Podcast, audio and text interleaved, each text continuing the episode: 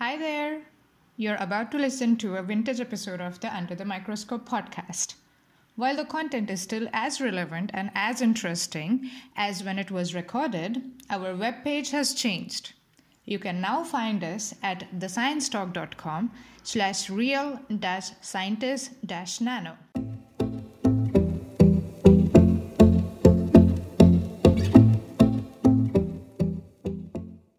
Welcome to the 16th episode of Meet the Curator. This series is brought to you by the Real Scientists Nano team. Our goal is to provide a platform where scientists can communicate their work and interact with the public. With that in mind, every week we introduce you to a scientist working in the field of materials and nanoscience who would be curating the Real Sci underscore Nano Twitter account. Stay tuned to know more about this week's curator.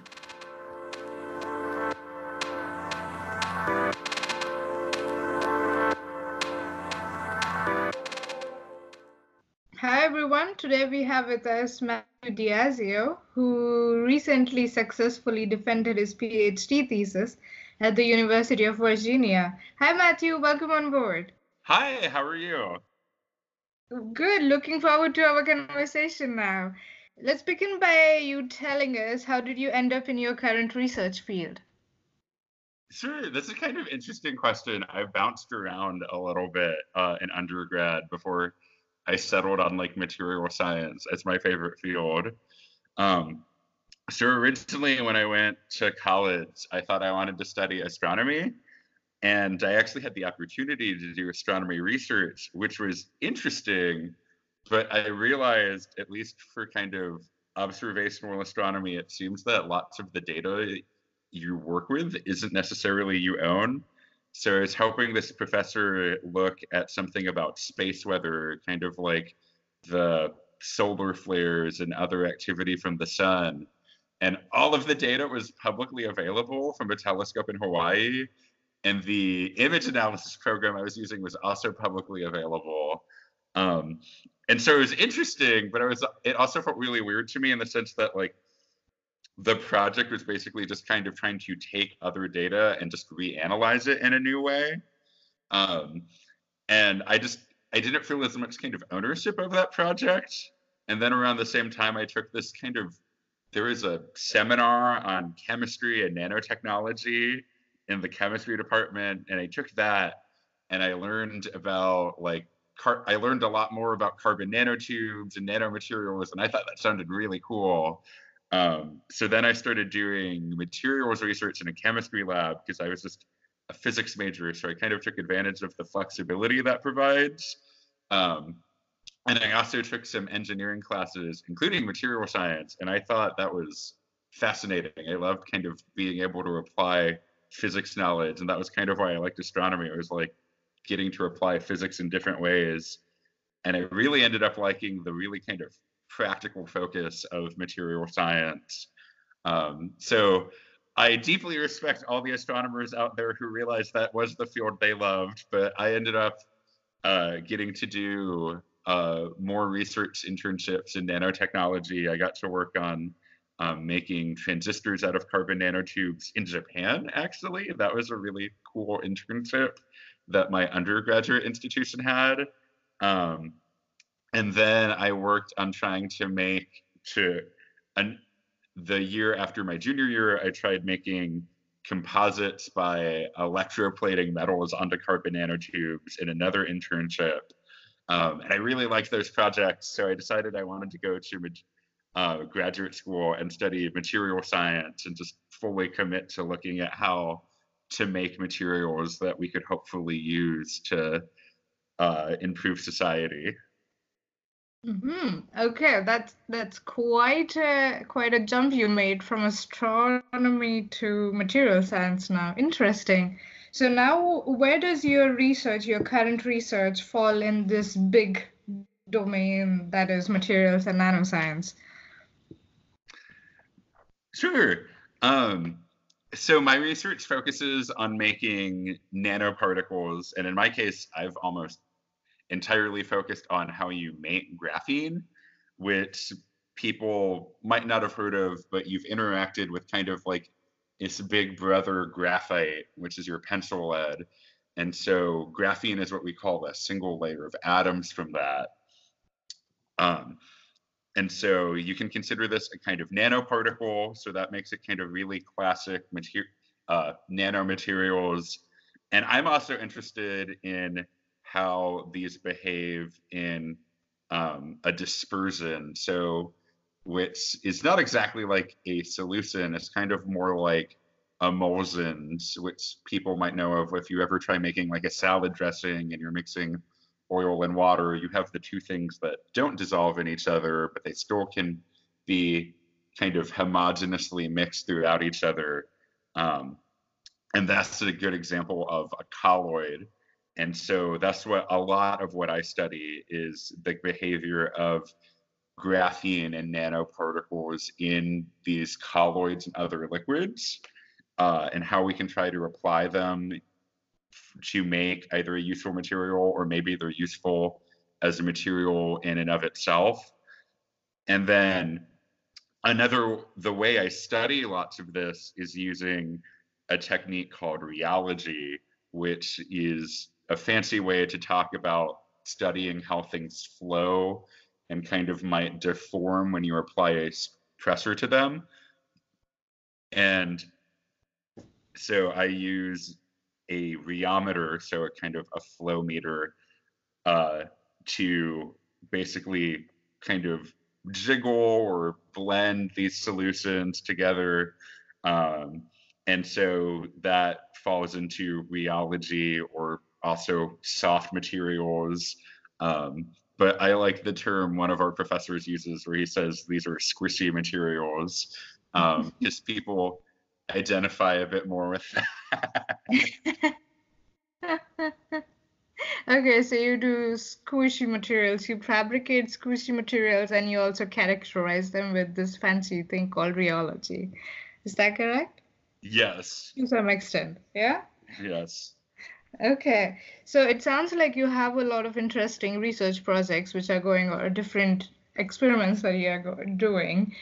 Uh, if you had to pick one uh, research project or an experiment uh, that you're proud of, that you're most proud of, or most fun one, uh, could you pick one and explain it to us in simple words in, in the section we called in other, in other words?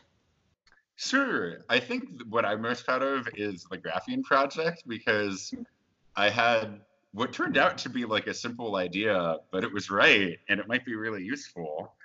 Um, so I start making the graphene actually by taking plain graphite. So I literally take graphite, I add a liquid to it, and I mix it in basically what's just a really powerful laboratory blender. Um, and what I study is uh, how the properties of the liquid can affect how much and like how good the graphene is. Um, and I was really interested in if a thicker liquid, so like technically a viscous liquid, but we always talk about something being thick. Um, so like honey is thicker than water. And mm-hmm. I was basically trying to see if things that were almost more like a syrup, so not as thick as honey, but also not as thin as water, um, could make more material because the thick liquids also kind of actually better like transfer all the stress you're applying to what you're trying to break up. And mm-hmm. so I mm-hmm. wanted to see if that would let me make more graphene. And it turns out that it did, kind of by like a significant amount. Like over time, it was somewhere between like doubling and quadrupling the amount of material um, and so that was really cool. That was just a simple question that evidently no one had looked at. Does can you make can you use a thick liquid to improve manufacturing? And you can. That's wonderful. I'm I'm glad it worked, and that sounds like a really cool cool experiment that you did. Awesome. So Matthew, you um, recently successfully defended your PhD um, and I hope your research experience so far has been wonderful, and it will be in the future as well if you do decide to stay in research. Um, If you had three wishes to improve your research experience, what would you ask for? And I'm not promising anything here, okay? That's a good question. Yeah. Um, so I did just defend. So I have I have lots of feelings about grad school now in retrospect. and you can uh, let it all out now. yeah. Um, I'd say one one of the biggest things I've noticed over time, and I realize this might differ by country, but um, grad students don't have kind of like a lot of autonomy in the American system because you're often like assigned to a lab and you're sort of assigned to a project, but that also can still be really dependent on the funding for that project. Um, so one thing that came up a lot in graphene was, or in my research was, we were interested in this graphene project, but it didn't necessarily get a lot of direct funding. So I was trying to figure out like ways to do the research that fit in with other things going on in the lab. Um, mm-hmm. And sometimes that meant like questions that I wanted to answer that I thought would be like really helpful for understanding this production process. Um, just weren't really something I could do because that would take too much time away from something else. Um, mm-hmm. And so it would be, I think it would be great if we could somehow maybe um, fund more of like what the grad students are doing as a grad student, than tie it into like just the projects that go on. Um, which evidently I've learned from friends sort of exists in like the American National Institutes of Health, where like grad students can get their own funding directly instead mm-hmm. of being like the designated student on a project that was assigned to the lab. Mm-hmm. Uh, and so I think that could be cool because it lets you take like a bit more ownership and also probably does help you.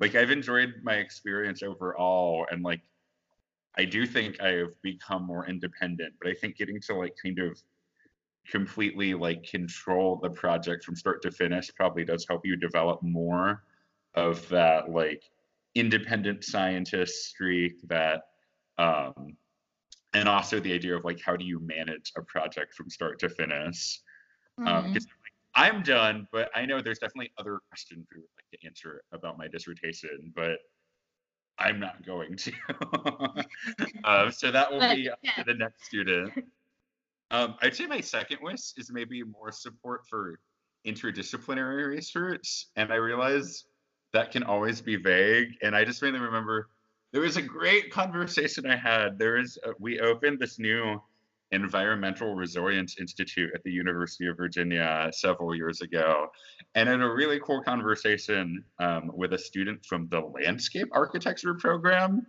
Um, which I did not even know existed. I didn't know we had like a master's or PhD in that.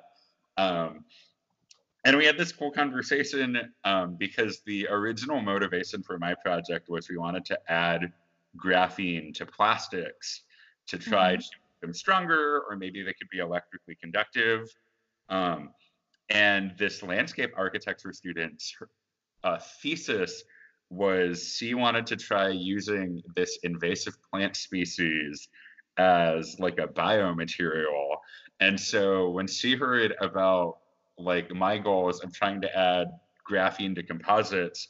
She was like, oh, it's like you can make this kind of really weak bioplastic from this invasive plant species, but could we add your nanoparticles to it and make it stronger? Um, and she even met with my advisor and they were talking about it, but it turned out there was no funding in the institute yet for such a project, especially like a project that didn't really have an experimental proof of concept. Mm-hmm. Um, but it sounded really cool. Like, what if you could try to get rid of this like invasive plant species by using it as a biomaterial? Um, and so I think I know like interdisciplinary can be a buzzword, and sometimes I think that too. But this was like, it felt like really unfortunate here because these were like two very different fields trying to come together, like materials and chemical engineering with architects, with landscape architecture. And so it just seemed unfortunate that there wasn't something to help try to like let us run with that and study it more. Mm-hmm. Uh, And then my final wish, and this is definitely my I just finished my dissertation wish, um, is better standards about reporting on results in material science, especially with nanoparticles. um, and just also, I will say it is it is a literature supported wish because I read this paper in the middle of my dis- in the middle of writing my dissertation about how it turns out that lots of the um, the graphene nanoplatelets you can buy on the market are not actually graphene. Um, and it turns out like the storage times are so long, they're starting to like clump back together into graphite. And so like none of their properties are what the producer is reporting. And this seems to be responsible for a large number of papers that have like negative results from using commercially available graphene to make a new kind of device or product. Definitely feel like I've seen papers now where we're talking, where someone will talk about making some form of graphene. And it just seems like most of the argument is like, here is one uh, like electron microscopy image, and here's one vibrational spectrum, and it looks like graphene and I'm just like, okay, but like, do do we know how thick it is? Do we know like on average how big these flakes are? Because mm. that's really important for the comparison. Mm-hmm. Yeah, that is true. Yeah, absolutely. Yeah, standardization on reporting scientific findings in in the materials research, and especially in the nano research, I feel there is no nomenclature or there is no standard there are no standards that define okay this is the nanomaterial and this is not the nanomaterials it's a bit difficult to, yeah yeah yeah exactly okay I, I think all three of your wishes are very fair and i wish i could grant them but i can't however about your first one um, um, the autonomy for the graduate students uh, I think uh, there is a, a, a, a, fellowship program called Marie Curie. I don't know if you have that in the America, uh, in the USA. There is Marie Curie, which which allows the PhD student to some extent to have control over the research. Uh, but I might be wrong here. But maybe you want to check that out. And I know in in the US, like one of the biggest things that is kind of like that. There's um the National Science Foundation's graduate research fellowship program. Mm-hmm. Um, but you can only apply to that like your first or second year in graduate school. Oh, uh, okay. And so I was not really organized enough. Was it was I knew I was interested in applying, but I did not have a good idea of what my dissertation project was at that point in time. Mm-hmm. And my professor, I actually I switched advisors at the end of my second year. Um, oh, oh. And my first advisor actually like was really hesitant about me even applying for the NSF because he was like, okay, but you'd have to make like this completely separate project that might be different from what the lab is doing. And I was like, but but wouldn't that be cool? Because then I could do this project. and so it turns out like I think he was actually maybe like, but I don't want you to do your project. I want you to do my project well, now you have successfully defended your PhD. So yeah. if you stay in research in the long term, maybe you can make these changes happen. Hopefully. Speaking of the future, um, what are you most looking forward to in the next three months? Uh, that's a good question. Um, so I am actually literally. I have very good questions for you. um, as we are recording this, I think I am literally later today submitting the final version of my dissertation manuscript. Congratulations! Thank you. Um, so I am really excited to do that because then I can officially say I'll be a doctor um, after it takes 24 hours to process that. um, and then um, I'm actually I'm applying to a big uh, policy fellowship this week in America where you could go work in um, Washington D.C. for a year in science policy. Um, so I'm excited to finish up that application because you can't apply until you're done with your dissertation. So this is actually a really busy week for me. a big week for you. Um, deadlines, deadlines. and then oh, I hope to hear back um, about some of my other fellowship and job applications. I've applied for um, a fellowship in the spring uh, at the National Academies of Science, Engineering, and Medicine, and this is around the time we hear back. Um, and then I'm also looking at uh, other like jobs or postdoctoral positions. So I'm excited to start hearing back about things now that I can finally tell people that like I have the degree instead of like guessing. It's like I'll be done somewhere between June and April. I'm like, no, I know I'm done now. It's like, okay, I'm no longer giving you like an entire year. okay, that all sounds wonderful. Yeah. Wonderful. So before we end, uh, what uh, I would like to know from you is, uh, fresh doctor, soon to be doctor. What are your what What do you think are, in your opinion, what are the challenges faced by the um, by this big big field that is materials and nanoscience, the interdisciplinary field that we have here? What are the mm-hmm. challenges? What do you think? Um, I'd say this is really closely related to my third wish, um, especially as we're starting to move, because um, a lot of research in carbon nanomaterials, um, the fundamentals of that are pretty mature now. Like carbon nanotubes uh, were discovered, or some would say like rediscovered, but finally appreciated in the early 1990s. Um, Buckminster fullerene was discovered in the 80s. Graphene was made in 2004. Um, I think it was 2004. Maybe it was 2006. Yes. Yeah. It was 2004. Uh, okay. Yeah. Um, and so, like we know these these materials have these wonderful uh, properties. We would like to make uh, all these kind of like products and devices with them but you're only going to do that if you can make them in large quantities and still have like a consistently high um, quality throughout.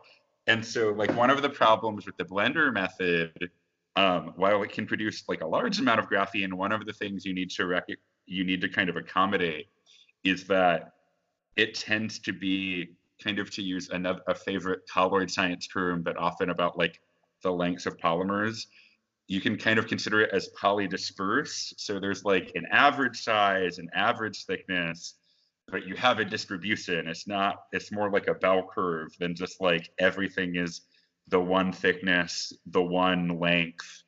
Um, and so, which could be fine. You like people manage to work with like mixtures of polymers all the time, but you need to understand how to work with that.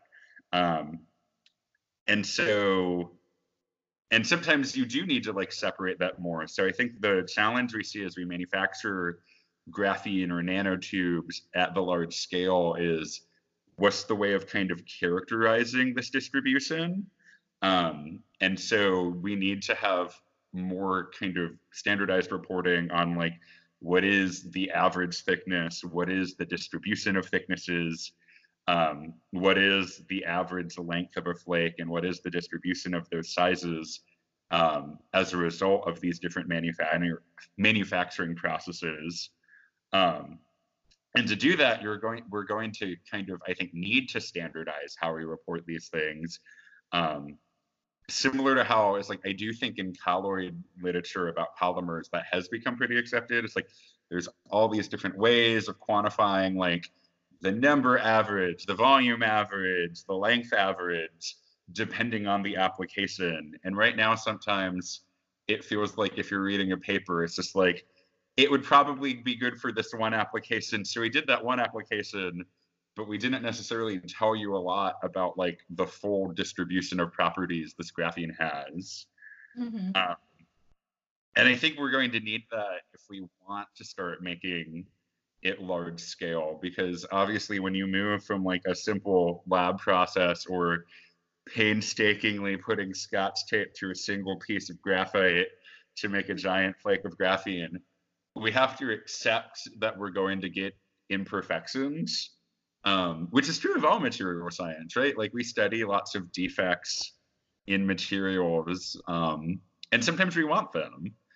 So I think that's going to be part of how we go from the lab to actually making the materials that can be useful for like the different technological challenges we face.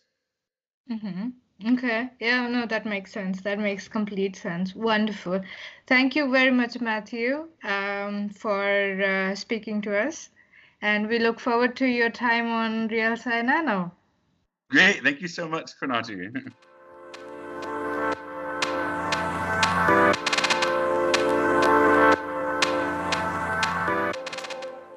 Thank you for listening to this podcast. Next week's curator will be introduced in the 17th episode, which will release on the 24th of November 2019. To know more about us, please visit our website, realscientistsnano.org, and follow us on Twitter at realsci underscore nano.